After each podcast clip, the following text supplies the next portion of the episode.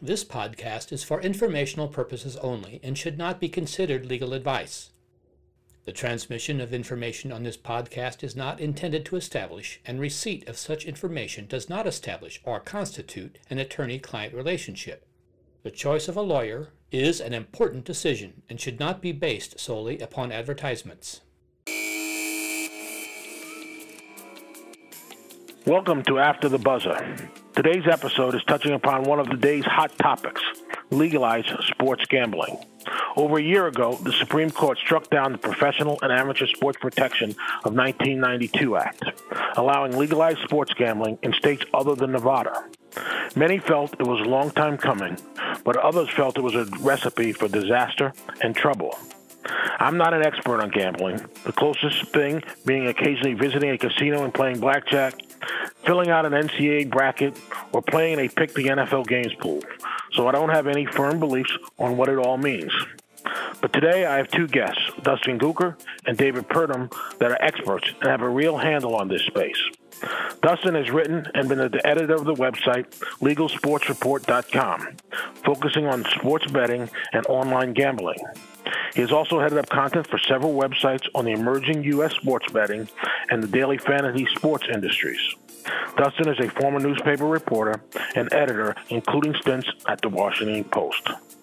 Our other guest is David Purdum, who since 2014 reported on the business side of the gambling industry for ESPN. He appears frequently on the Daily Wager, ESPN sports betting news platform, and on Outside the Lines. His written work on gambling appears on ESPN.com. David is well connected in the U.S. and U.K., and his profile on professional sports bettor Billy Walters is worth reading for those interested in professional gambling. Welcome to you both. Well, thank you guys for joining us. Uh, and just kind of, as I said in the introduction, I'm not a sports gambling person. I said I don't know very much. Uh, I'm just figuring out what over and under means. And uh, so, you know, we'll start alphabetically, and we'll start with you, uh, Dustin. Tell me how you kind of got into this line of sports betting and, and, and the sports industry. Yeah, I've just been a writer for a long time. Uh, I was a poker player uh, back in the days when you could play online poker pretty easily. Uh, so I, I just kind of already had kind of knew the gambling space a little bit. Uh, poker obviously not the same as sports betting, but uh, you know, kind of learned the industry from the ground up back uh, five years ago. I think David and I were about the only ones really covering the daily fantasy uh, industry with any kind of regularity. I, I focused on that, and then uh, you know, as the Supreme Court case came around, I was actively covering that. I was actually in the in the building the day they had, had oral arguments. So um, yeah, just kind of uh, you know, learned learned learned a little bit of the industry as I went along. But uh, yeah, uh, just the, the connection between there's a lot of a lot of need for uh, content and just good reporting. I think on the intersection of gambling and legislation and, and all that. Okay. How about you, David? Yeah, it's kind of a similar path. I was working for a newspaper. I believe Dustin was working for the Washington Post. I was working for the Atlanta Journal Constitution. Um, I was traditional sports coverage, uh, professional Falcons, Braves, uh, Georgia Bulldogs, that kind of stuff. And I started freelancing as the newspaper industry started on its decline, and started laying off people. Um, I got nervous, so I started freelancing, and I had always bet on sports. You know, I'm not a great bettor. I'm a small bettor. I bet twenty dollars a game or whatever. So I knew a little bit about it, and so I started writing about it and just basically general previews about the odds of the games and just some of the different storylines uh, that surround sports uh, dealing with gambling. And uh, from there, that was uh, 2008. Ten years later, here it is, uh, ESPN, and we have a new illegal sports betting market in the U.S. that's growing day by day. So, as I mentioned in the introduction, the Supreme Court sort of opened up this legalized sports gambling to places other than Las Vegas. So, as we sit here today, what is the landscape for legal sports uh, betting in the United States? I think it's 15 if you say states that have formally legalized. If we're we're waiting on some governor's signatures and three more, so I think we're up to 18 states and, and Washington D.C where there either are or will be legal sports betting. Am I right on that, David, or has it changed since this morning? Yeah, that's right around the right number. Um, there are currently eight, including Nevada states, that have legal sports books operating in them in some fashion or another. Um, that's quite the difference. It's from just last year. Um, like you said, May 14th was the date when the Supreme Court kind of changed everything here. Um, and since then, we've had sports books open up in seven different states, uh, additional to Nevada. So it, it, it's changing rapidly. So you said you have sports betting in some kind of fashion. What kind of fashions are there? Is it uh, just like in Vegas where you go to the sports book, or is it online, or is there is it like the old days in OTB? I'm from New York, so I can say that on off track betting where you could go do. What are the different ways that someone can sports bet? It's still pretty much two channels. It's it's both it's retail sports books like you described, where you go to the sports book or wherever and place a bet, and then online betting. Uh, you know, states have have had varying takes on on how they're legalizing or if they're legalizing it. Right now, as we sit, you can bet online in Nevada, New Jersey, and Pennsylvania.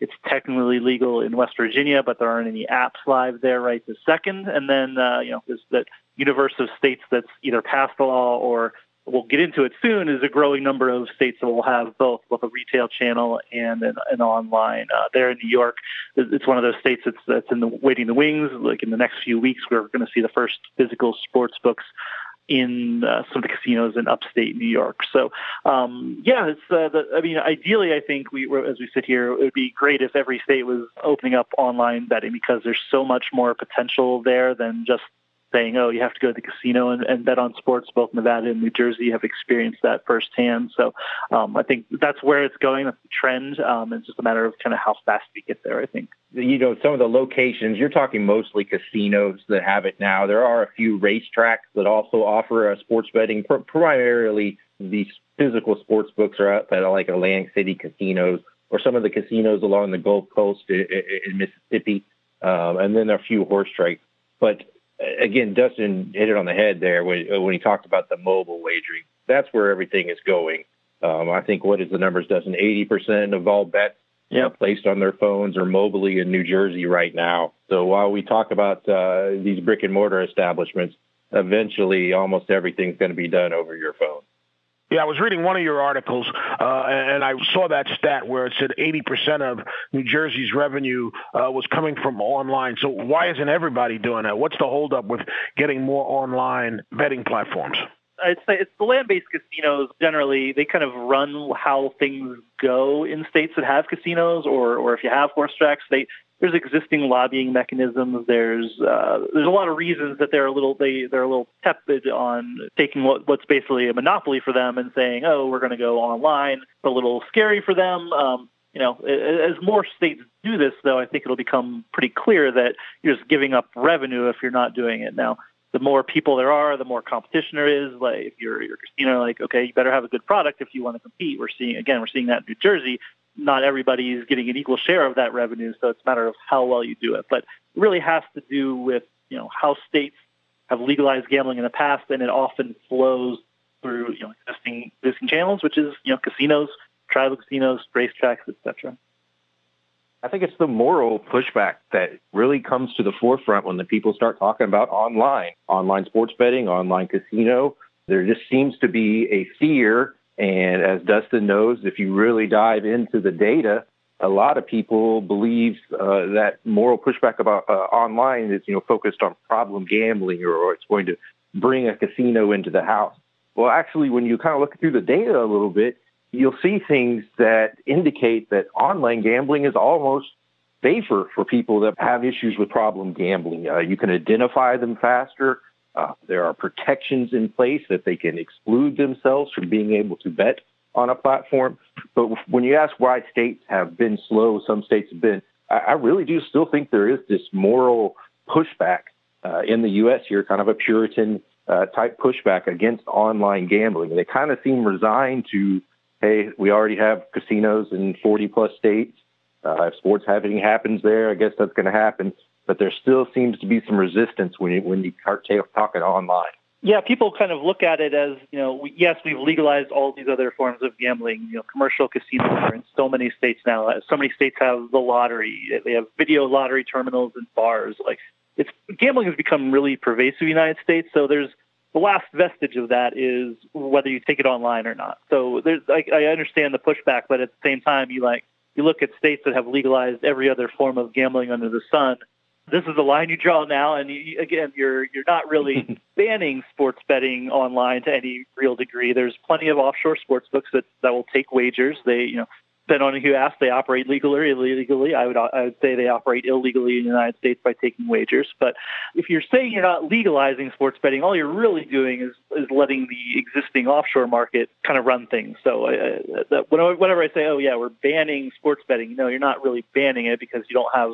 there's no real way to stop betting on the internet when it when it's not taking place in a regulated fashion. I heard someone say that uh, legalized sports betting is a tax on despair and boredom.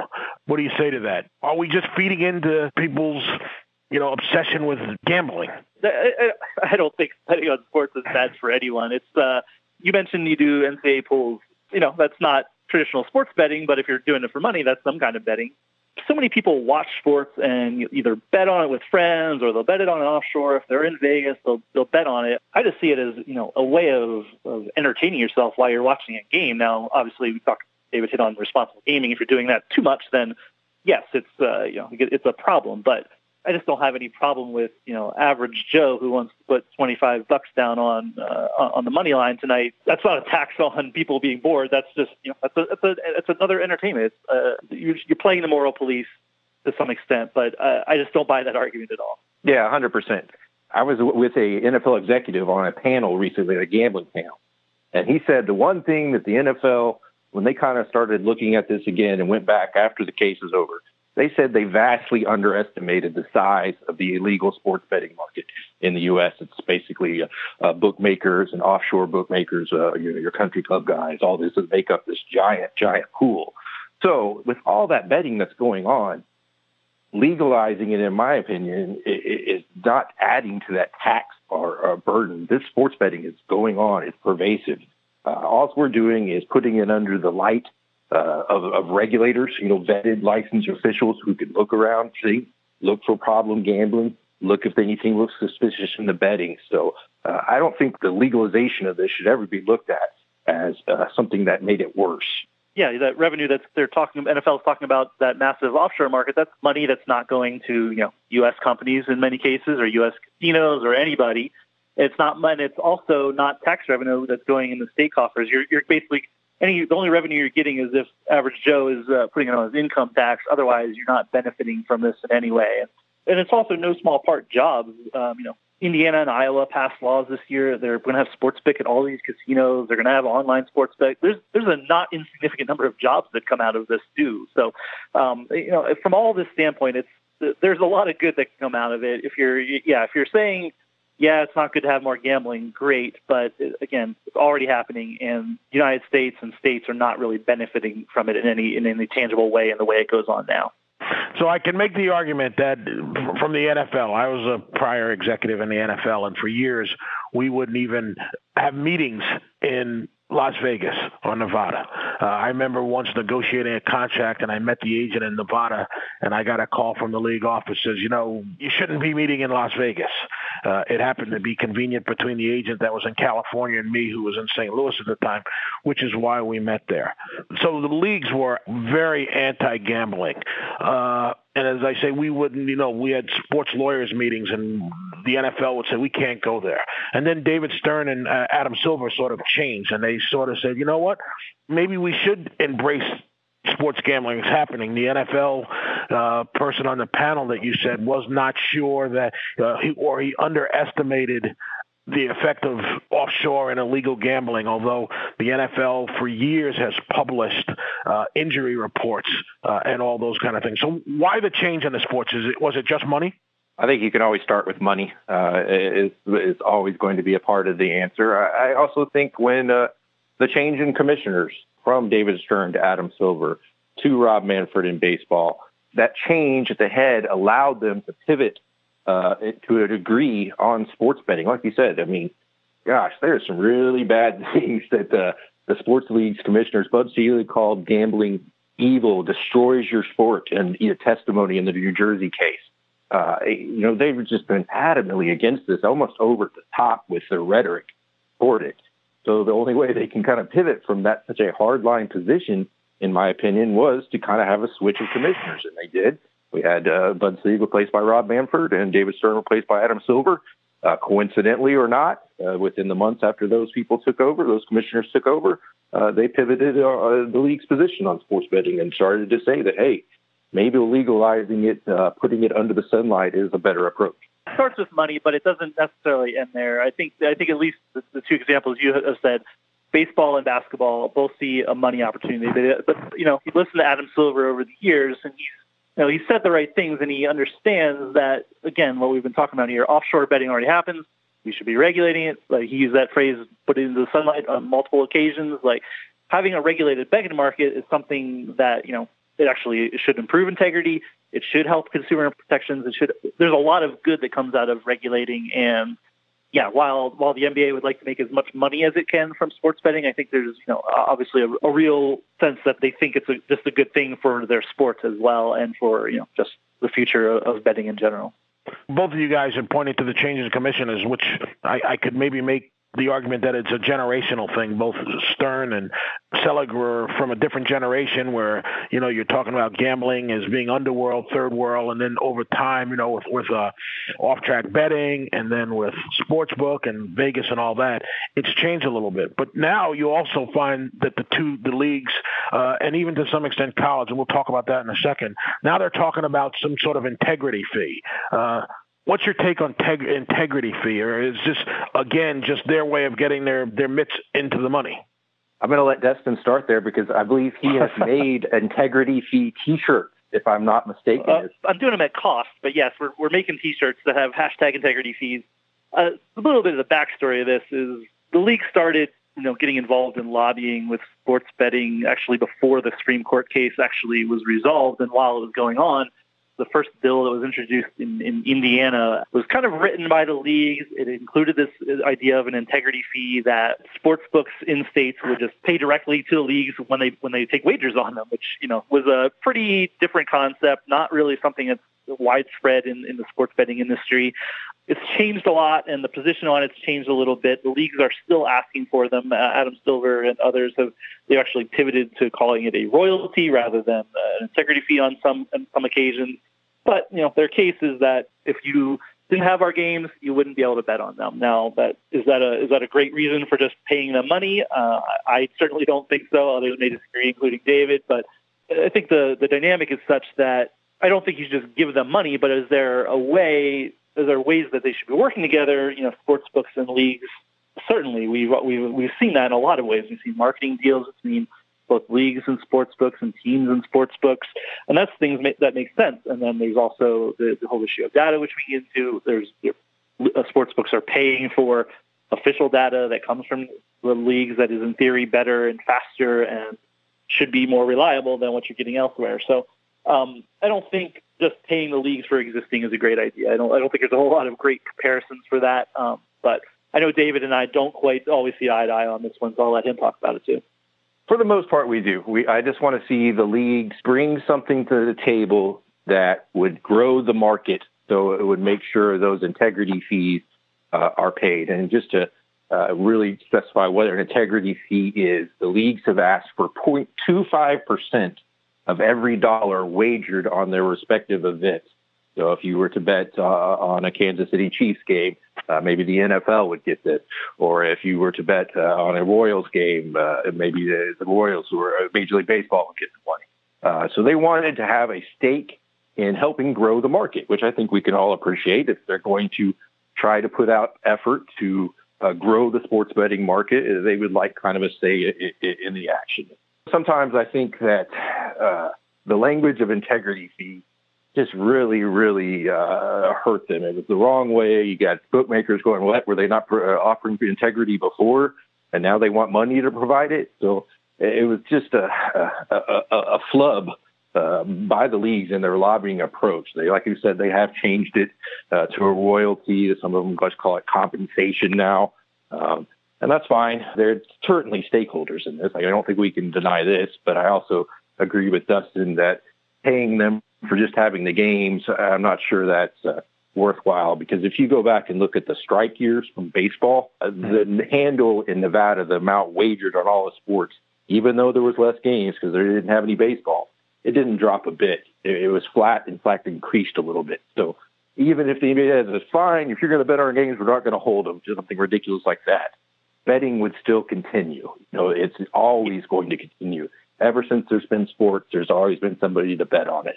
So I don't think that would be the, you know, the, the take of, oh, you know, if you didn't have our games, you couldn't bet on sports. No, I don't buy that at all creating a, a regulated market out of scratch, basically scratch outside of Nevada, it's kind of diametrically opposed to just giving leagues money in exchange for nothing, right? You you have this ideal of okay, we want regulated betting everywhere. We want we want, want it to speed. We want operators to not have to you know be able to make a little money. If you're just basically having a you know a publicly declared private tax that's you know, a transfer of money from sportsbooks to leagues and you get nothing back in return, there's not a great argument for that as far as we're going to create this legal market, but okay, just pay us and we're not giving you anything back. That's that's the part that's difficult to stomach from my side of things.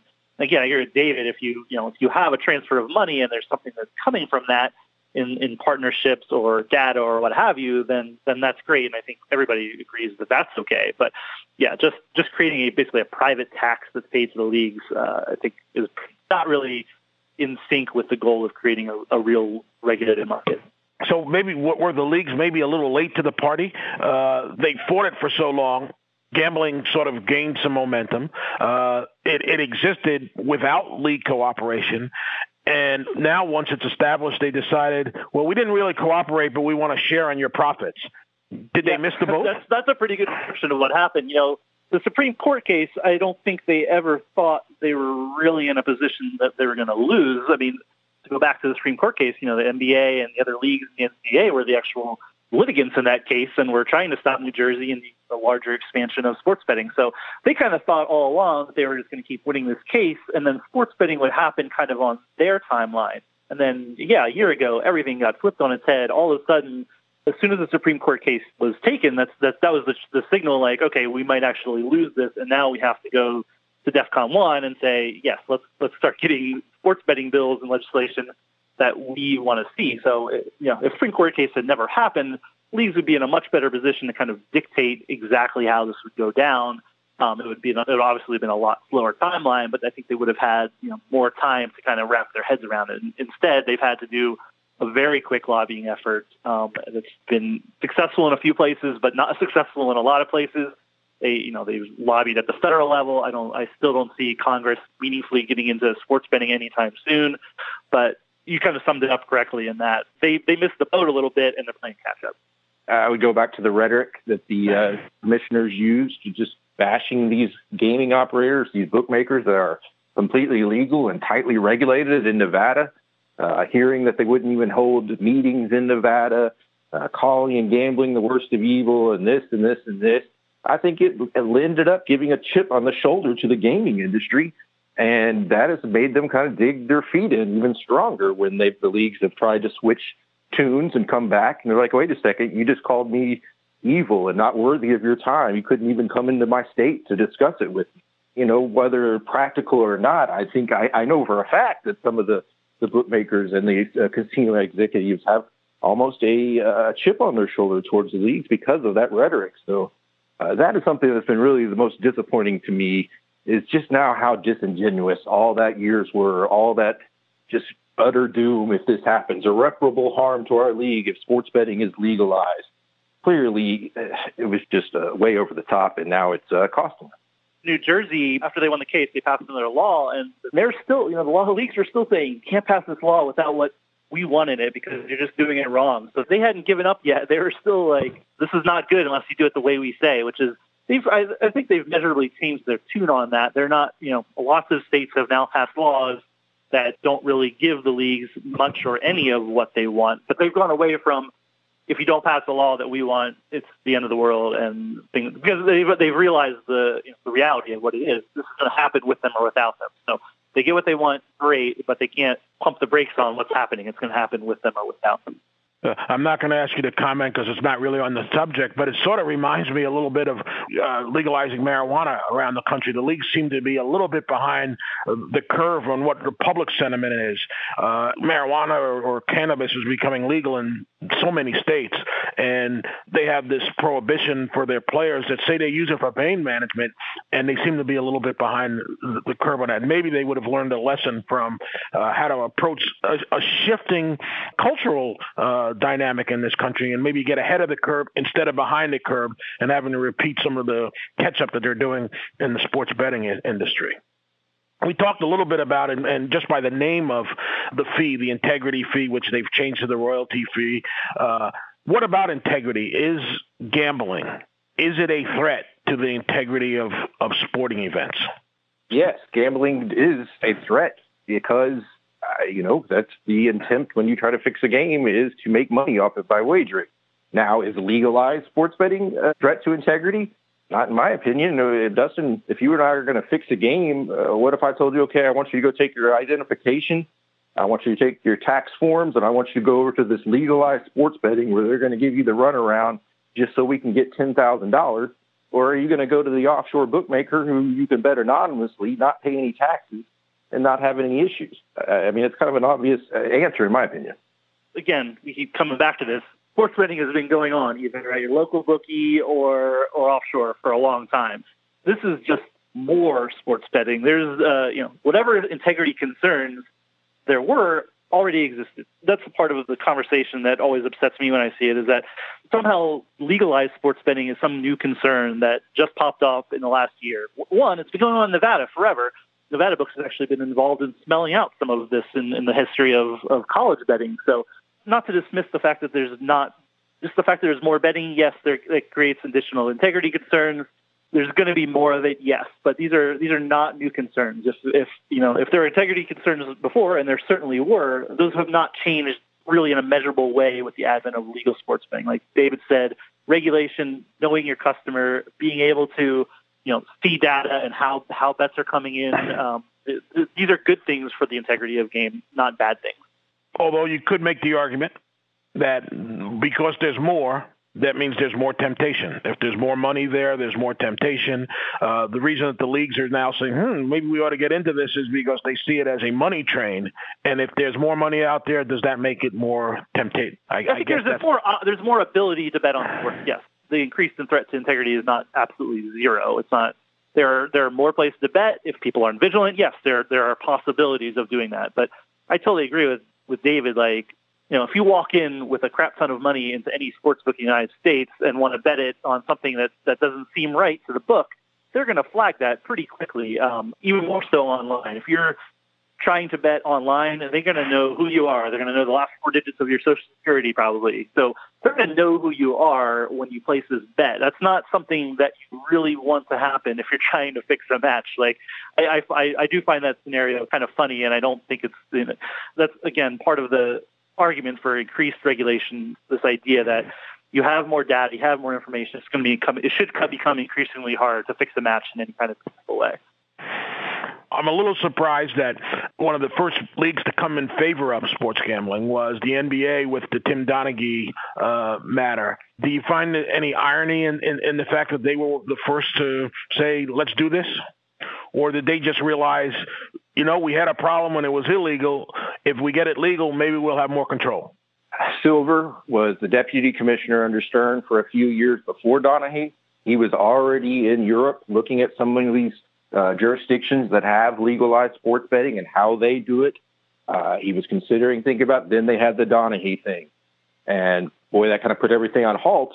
But when they really started kind of looking through it, diagnosing everything, they realized that they couldn't see. They didn't have access to the data that they probably would have needed to uh, somehow highlight or identify what was going on sooner. And that resonated with uh, Commissioner Silver. I, have asked him about that, and he said absolutely it resonated uh, with me that you know we just couldn't see and we didn't have the protections in place, and that's been something that they've been pretty adamant about, um, almost uh, to an extreme here in, in the lobbying process. Is that they want access uh, to the betting activity. They want to see where the bets are coming in from, who is betting, and so forth. You know, the Donaghy situation uh, almost propelled them to uh, pivot on the issue when Silver took over. Most of the biggest examples we see of this, right, are not from like regulated sports betting. I see, I think David and I both get frustrated when we see the Black Sox use as an example. Like that is not regulated sports betting. That's a, a long time ago. That's not a reason to not legalize it. And Pete Rose, same way. It's these are not examples of regulated markets and how they function in today's world. So it gets frustrating when we see all that. Donnie the same way. This is not; those would not have taken place via regulated markets in, as, as it's rolling out in the United States today. There's no there's no way the, the, the market manipulation that happened, you know, with the Donaghy games would have happened at a regulated book for any kind of length of time. I'm pretty convinced. I don't know if David you agree with that, but uh, it, the Donaghy situation was weird. Usually, when you have a point shaving scandal. The other one that's uh, used often is the Arizona State College basketball in the early to mid 90s. This was a situation where kids, students uh, were coming in uh, from Arizona to Las Vegas casinos and just piling money against Oregon State game after game after game. That one was a little bit more obvious. With Donaghy, you had you couldn't really tell because the fix was in for different teams over and over. You know, eh, one day he may have had something in.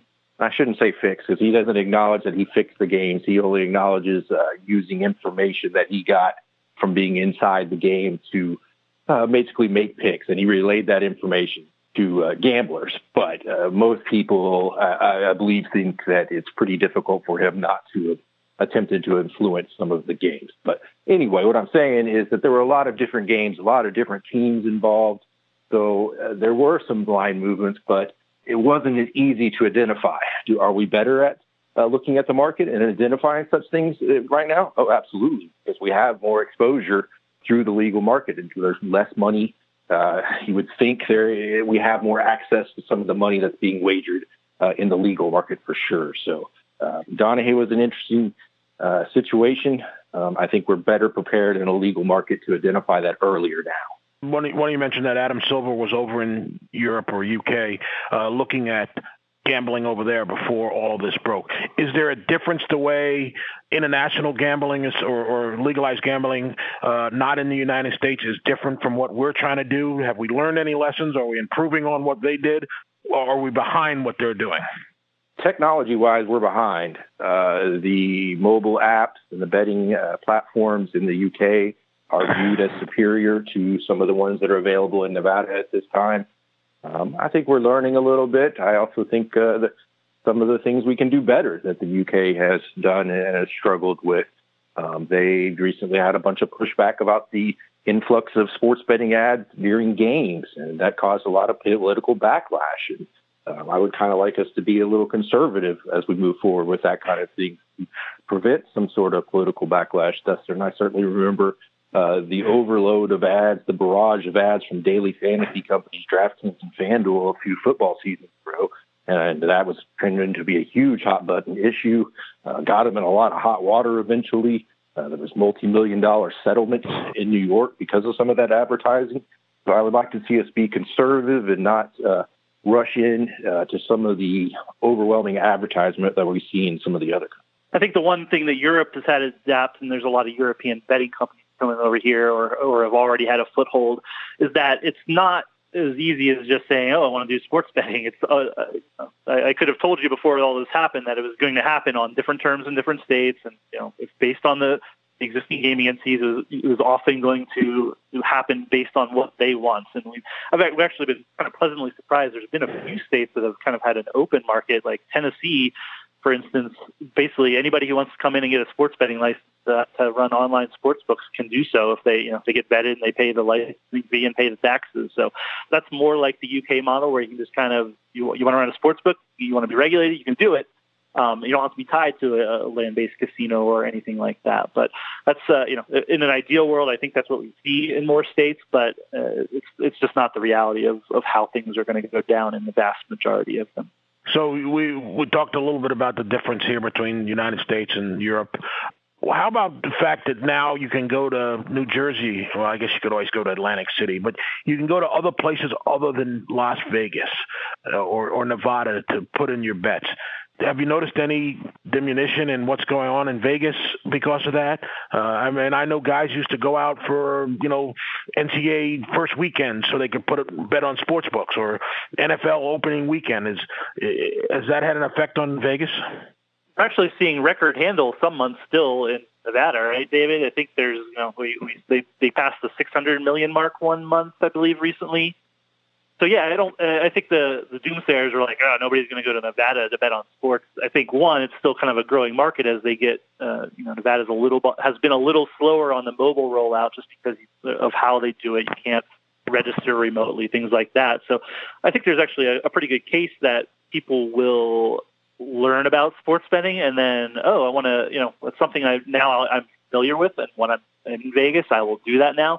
It's still a destination for the biggest events as well. I don't think that's going to change. You could, you know, Super Bowl, March Madness, the you know Vegas is overflowing, will continue to be overflowing, and, see a lot of money. You know, it was, we're actually a little surprised in New Jersey for for both events. The the, the amount wagered on both Super Bowl and March Madness, I think, was you know less of a percentage of overall betting in, in each month than than we typically see in Nevada. So I think the idea that Nevada is a hotbed for sports betting is is not really tethered to reality. Agree with that. Um, I would just add that because Nevada is out there in the West, we haven't seen uh, widespread legalization out in the West. New Mexico has a very few amount of sports books, all brick and mortar at this time if California, and I think Dustin and I both agree that it's going to be one of the last states to probably get on board, things are very complicated over there. But if California were to legalize sports betting and allow legal sports books, then I would want to see after a year what the Nevada numbers look like because I do think there might be some sort of uh, you know, diminishing returns for Nevada if California uh, were to legalize. Why do you pick California? This is maybe I missed what you said. What, because of the weather, people say I'd rather go to California than Vegas. Or? No, because it's so close to Nevada, uh, Los Angeles to Las oh, Vegas. Okay, so you're right. Uh, less than a four-hour drive. They get a lot of people that come over there. Uh, okay. I think if California, it's just a big state, you know. Big state, a lot of yeah. people looking to. Okay, okay. So let me ask: Is the the bookie is he obsolete now? No, not at all. Uh, the local bookmaker has several advantages over the regulated bookmaker, and they are still going to. Uh, right now, more money is wagered with local bookmakers than is wagered in the legal market, hands down, sight closed. The local bookmaker at your country club, at your sports bar, or whatever, where they operate out of, uh, operates on credit a lot of the times, and that is the number one advantage they have. Uh, they will give you a credit limit, say, okay, uh, Robert, you can bet up to a thousand dollars. If you get down a thousand or up a thousand, we'll pay out. Uh, you get this password to my internet website that the server is hosted in Costa Rica, and we are going to let you play uh, as long as you want. And that advantage of not having to put up cash in front is by far the biggest advantage the local bookmakers will have and always will have, uh, in my opinion. There are some other advantages they have well, and I'll let Dustin probably touch on some of those, but absolutely not. The local bookmaker is, is not uh, going away anytime soon. The other part is the anonymity, right? You we just talked about. Okay, if you're going to place a bet uh, of any kind of size, there, especially online, the bookmaker and everybody else is going to know who you are. They're going to know how much you bet. You're you don't get that anonymity in a, in a regulated market that you can, you know, betting at your local bookie or even offshore to the same extent there's a lot of advantages just inherent in, in, not having to operate in a regulated market. Local bookies probably aren't, uh, maybe they're paying taxes. I don't know, probably not. So they have less overhead.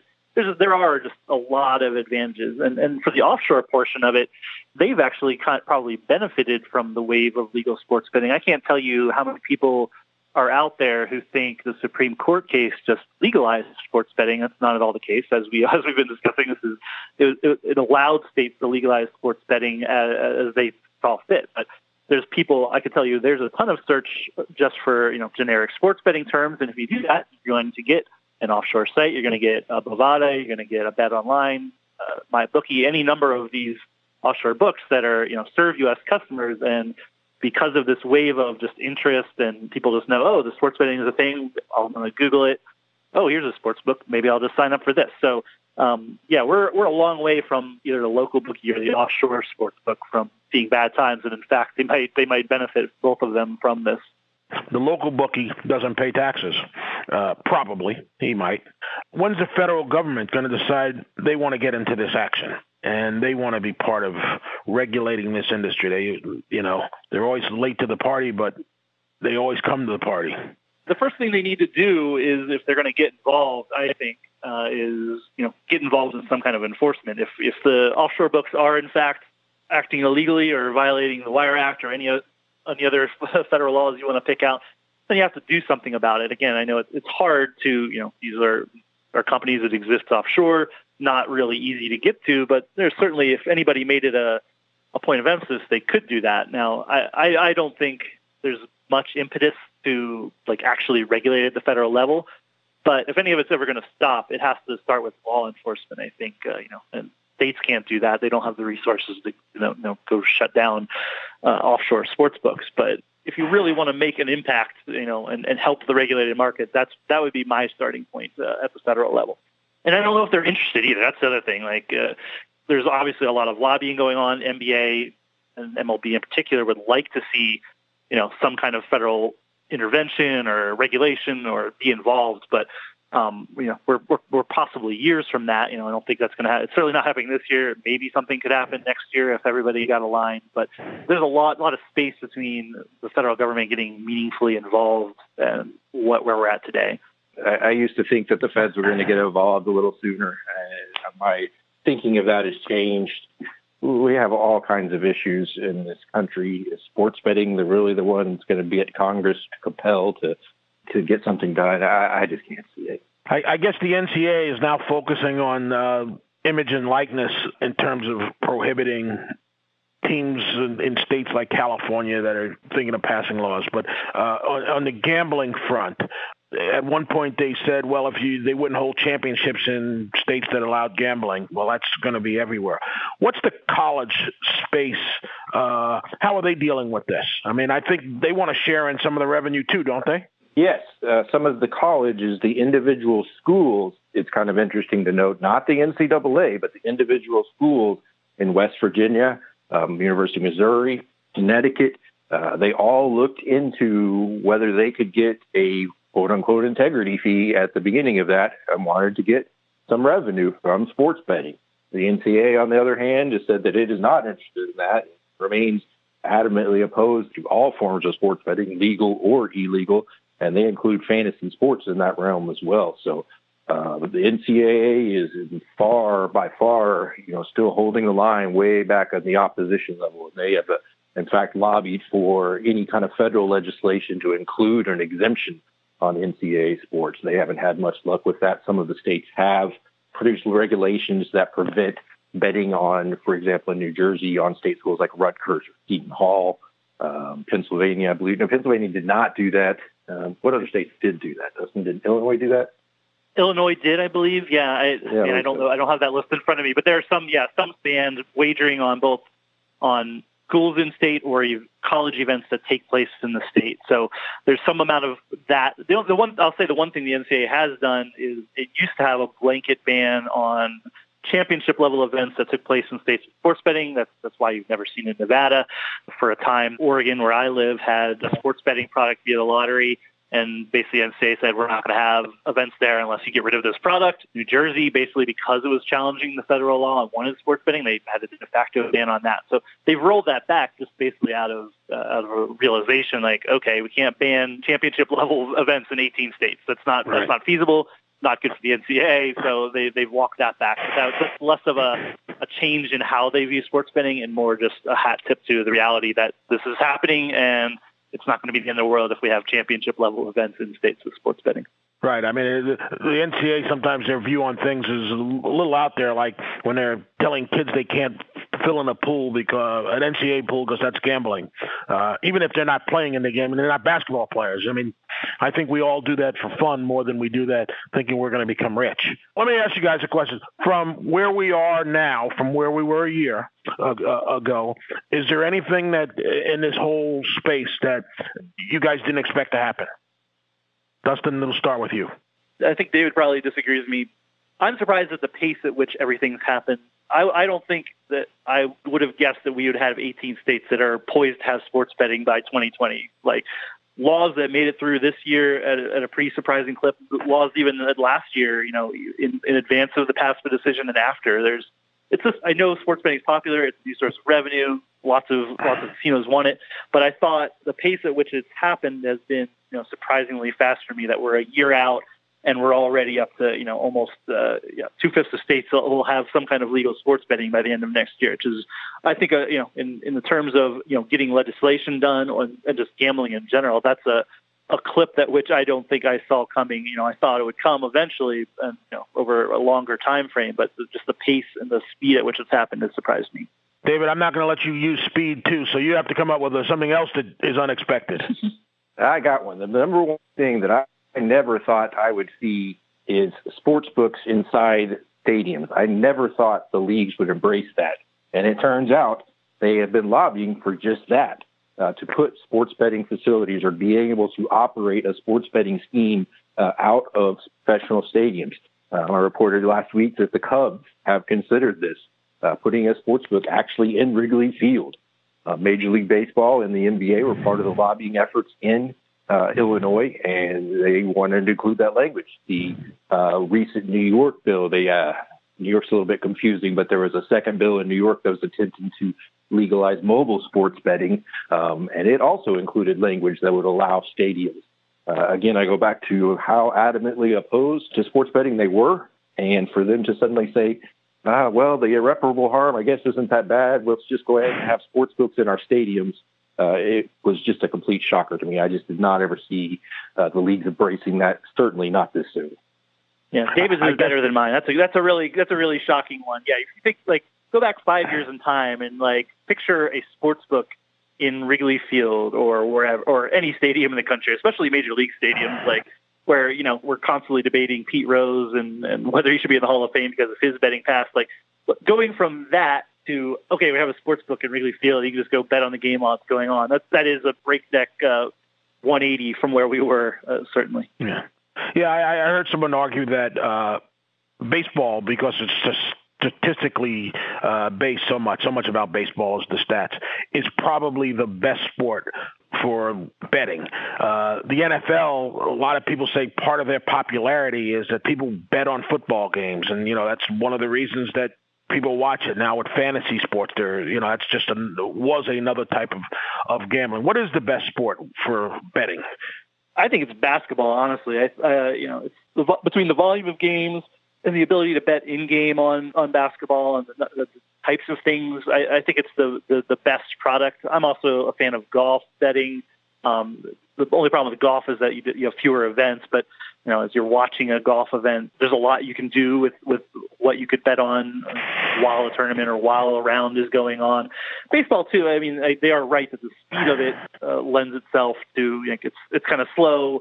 Uh, you can you can bet on things between pitches and, and, and change and odds change and, and sportsbooks can kind of wrap their heads around that a little more easily, I guess. And, and and baseball sees that as well. But you know, baseball is baseball. I don't I don't think it's the most compelling betting product out there. I'd say I put basketball and golf in some order ahead of them.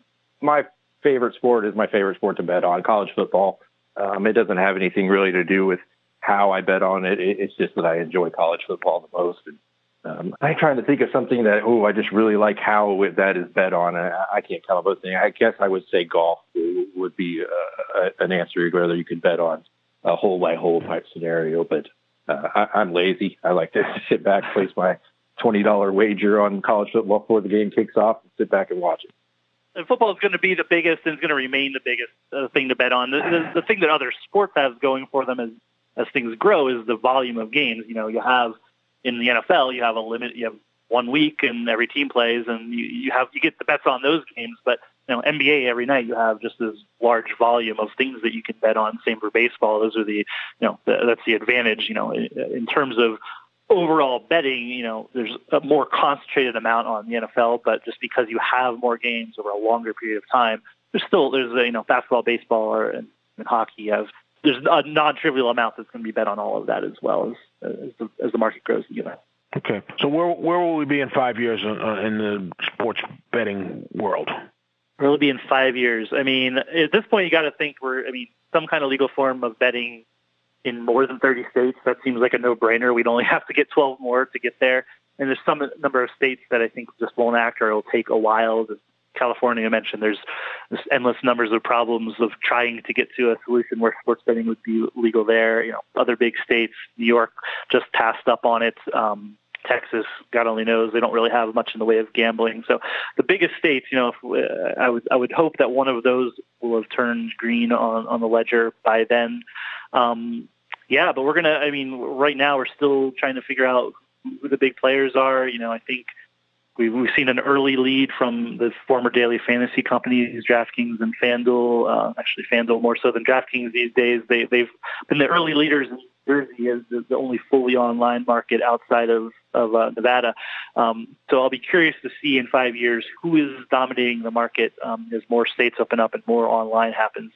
Right now, it looks like FanDuel, but there's certainly a lot of things that could happen between now and then that would that would affect that. Uh, I'm surprised that you only said that we'd have 30 in five when we've had 12 in in one. How, I mean, do you think we have 50 in 10 years? Zero percent chance we have 50. I, I know. I know David is going to say he will take the over on that because there's there, but there's there's states that are just Utah is not going to back sports betting. Not going to happen. Uh, if David takes the over on 50, I'm taking the under. Zero percent chance of 50. He would bet the other side of that because of what he likes to do. But there there will not be sports betting in the uh, within 10 years. Uh, that's an ironclad lock. Five star lock of the century for me. David, how about you? What do you what do you say? Where where are we going to be in five and then ten? I think uh, in five you're going to just see an increased uh, presence from the sports leagues in the sports betting industry. We'll probably have some sports books uh, at some stadiums and some uh, major league stadiums. I think we're going to start seeing sponsorship today. The MLS, Major League Soccer, announced that they're going to allow sports betting operators to advertise on, on uniforms. Uh, so I think you'll see more integration, including in the media, in five years. In ten years, I'm going to dream big and uh, uh, I'm going to say we're going to have a nationwide, federally regulated sports betting exchange, just like we have a, a stock market uh, that will be opened up. I think 10 years is maybe a little soon, but I, I did want to think big there. And uh, I, I think that's ultimately where this is going to go, that eventually, if the Feds do get involved, uh, they get involved in some sort of oversight of a, you know, uh, cross state lines, uh, federally backed, regulated sports betting exchange, and uh, very similar to the stock market.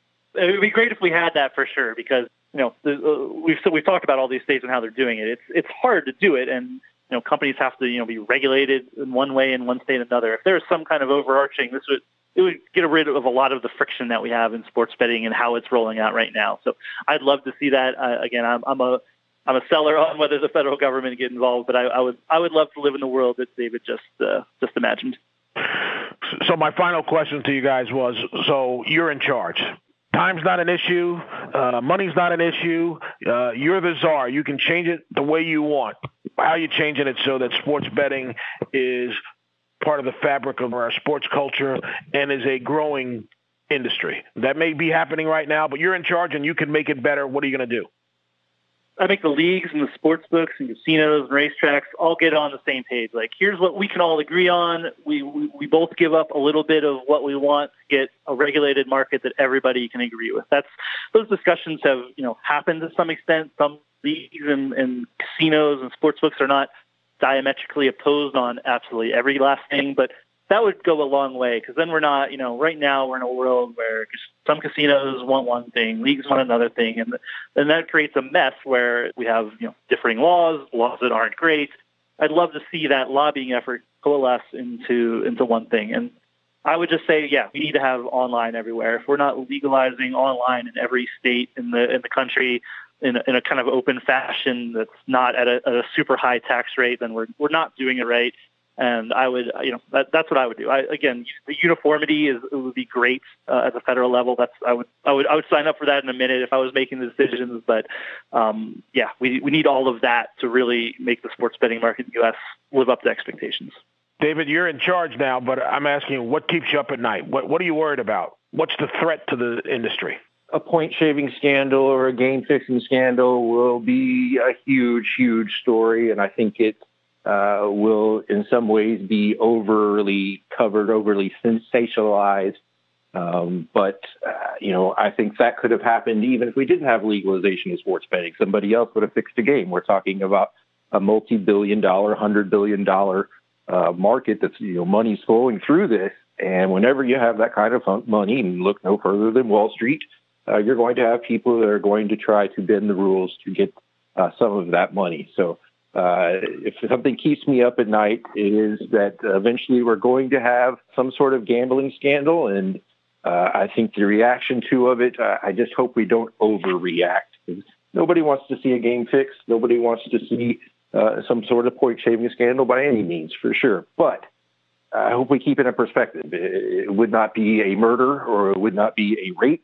It would be a scandal that we need to figure out what happened and how we can best do uh, to prevent it the next time. Well, I said that that was my last question, but that was such a downer that you know uh, scandals. Uh, so, uh, Dusty, send us off on something good. What's a good way to end? I was just uh, traveling around. I was in New Jersey, Pennsylvania, Nevada. I could play sports bets in all of those places legally. That's a that's a cool world to live in. I live in Oregon. We're legal. We have legal sports betting coming uh, apparently before NFL season. So the fact that we've just stigmatized this thing that a lot of people already do, people love. I I want to do it, uh, and I want to do it at legal books if I can.